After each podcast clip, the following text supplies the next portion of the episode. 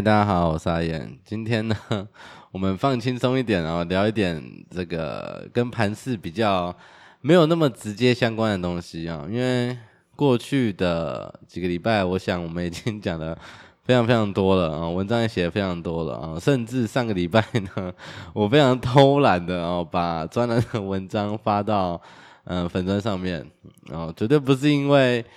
呃。好了，其实 就是因为，呃，上个礼拜周末真的比较忙啊，所以也没有多的时间再去写另外一篇文章，所以就想说，好吧，那就稍微先借用一下自己的文章，所以就直接大部分就就这样子转贴过去了，这样，呃，以后会尽量避免这样的情况发生啊，毕竟这个专栏文章跟粉专文章还是应该要分开啊，但是不管是。呃，盘后资料啊，甚至是之前这个大家很在意的通膨什么的，其实已经讲了很多了。然后盘后资料呢，甚至 好一段时间哦，它就是长那个样子哦。所以说真的，你每个礼拜看这些资料，你看到最后面就是这样子的变化，你要再去呃硬写硬写东西出来，其实有点。会觉得 有点不必要啦，哦，因为它就是长那个样子嘛，所以呢，今天就想说，嗯，既然前面都已经讲这么多，那我们就来聊一点别的东西，这样。那至于要聊什么呢？我觉得我最近发现有一件事情蛮有趣的啊，因为最近有一些新，嗯，可能刚开始接触、刚开始看到我文章或刚开始接触到这个盘后资料这一块的小伙伴，然后他问了我一些。就是会让我回想到很久很久很久以前的事情的那些画面，这样。像最近就有个小伙伴问我啊，他说：“哎，最近的这个外资期货呢，一下买一下卖啊，今天多哦，明天空，呃，这样子这个变化这么频繁的情况下，你怎么看待这件事情？这样，这让我想到一件事哦。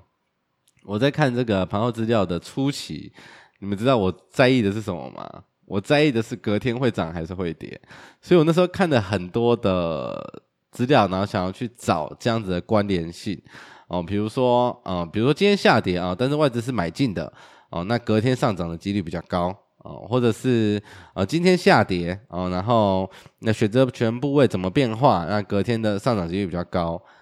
然后再做一些 这个跟其他资料的一些排列组合。然后那时候是有摸索出来说，哎，这样子 A 的情况下，隔天上涨几率确实比较高，哎，那我只要做一件事情就好啦，就是盘后资料出来之后，我看到如果是这样子，那夜盘跌的时候呢，我就找买点啊，这样隔天呢赚钱几率就很高啊。我热衷于这件事情，其实也有好一段时间，然后后来发现，就是到到最后了，到最后了，这个嗯，它的胜率其实没有到。胜率其实不差哦，但是有很多很多原因，让我就算嗯有摸索到一些些蛛丝马迹，也没有办法赚到钱啊。第一个是什么？第一个就是因为这样子的操作呢，你信心会不够，然后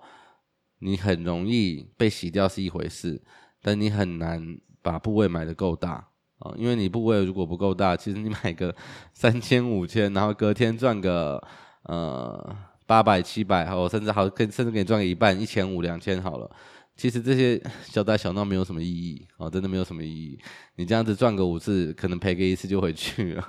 所以后来我发现这样子，这样子对我来说真的没有什么用。然后后来呢，我就想说，那有没是我自己视角出了问题？我不应该这样 看资料，还是说这个资料有问题？啊，我就为此又迷惘了一段时间。啊，我又开始。呃，把其他的很多资料抓进来看啊，比如说一开始，呃，从那个期货嘛啊，期货然后看到选择权，然后选择权然后看到那个十大交易人，然后十大交易人，然后又看到那个呃那个正价差逆价差啊，正价差逆价差又看到这个外资的这个成交比重啊，成交比重之后 又看到呃金非嗯、金店跟非金店的这个比例。呃，变化的情况，然后又看到这个散户的情况，然后又看到自己的情况，其实后来资料就越看越多，越看越多，然后看到最后又会发现，哎，不对啊！我有时候呃一三五这个一三五项资料，我觉得非常好哦，很 OK 啊，但是总是会有二四啊，或是二四六，而跳出来跟你说哦，可能有点问题。那这样子，我到底要什么时候做交易呢？我到底要什么时候进场呢？就会变得就是，嗯、你的资料常常互相打架。所以呢，后来又从 这么多资料哦，又删了一点掉。哦、我记得全盛时期大概同时啊，同时有监测这个，呃，可能有超过八十笔的资料啊，八十项的资料，每一天呢，每一天超过八十八十栏的资料这样。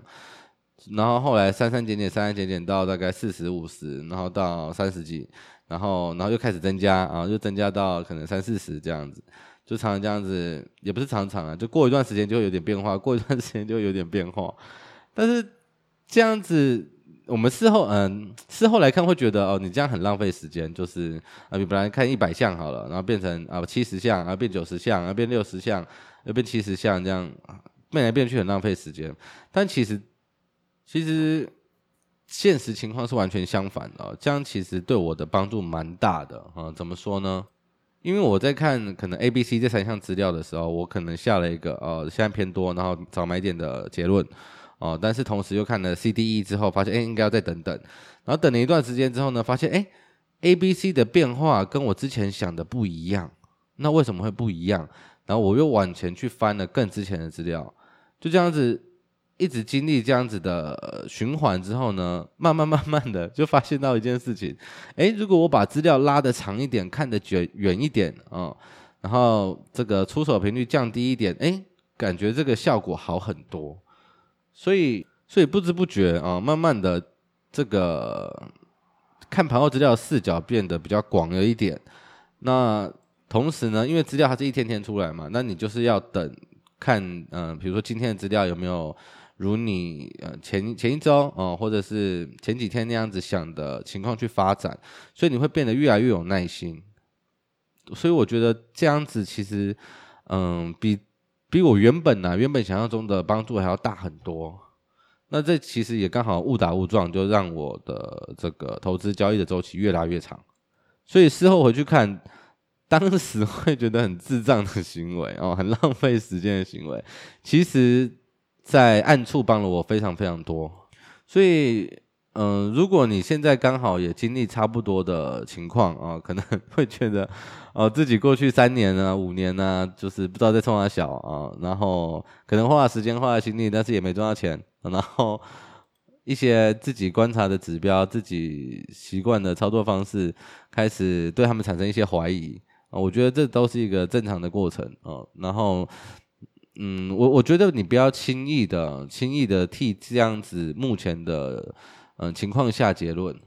因为可能再过个两三年，你会发现这些你可能走过的冤枉路哦，反而其实是帮你最多的哦。那些你赔过钱，其实是呃教会你最最宝贵的一课的。没有那些时候的你，也就不会有现在的你；那没有现在的你，也就不会有以后的你。所以。我觉得很重要一件事情就是千万不要轻易的否定自己啊，还有否定自己呃曾经付出的那些努力，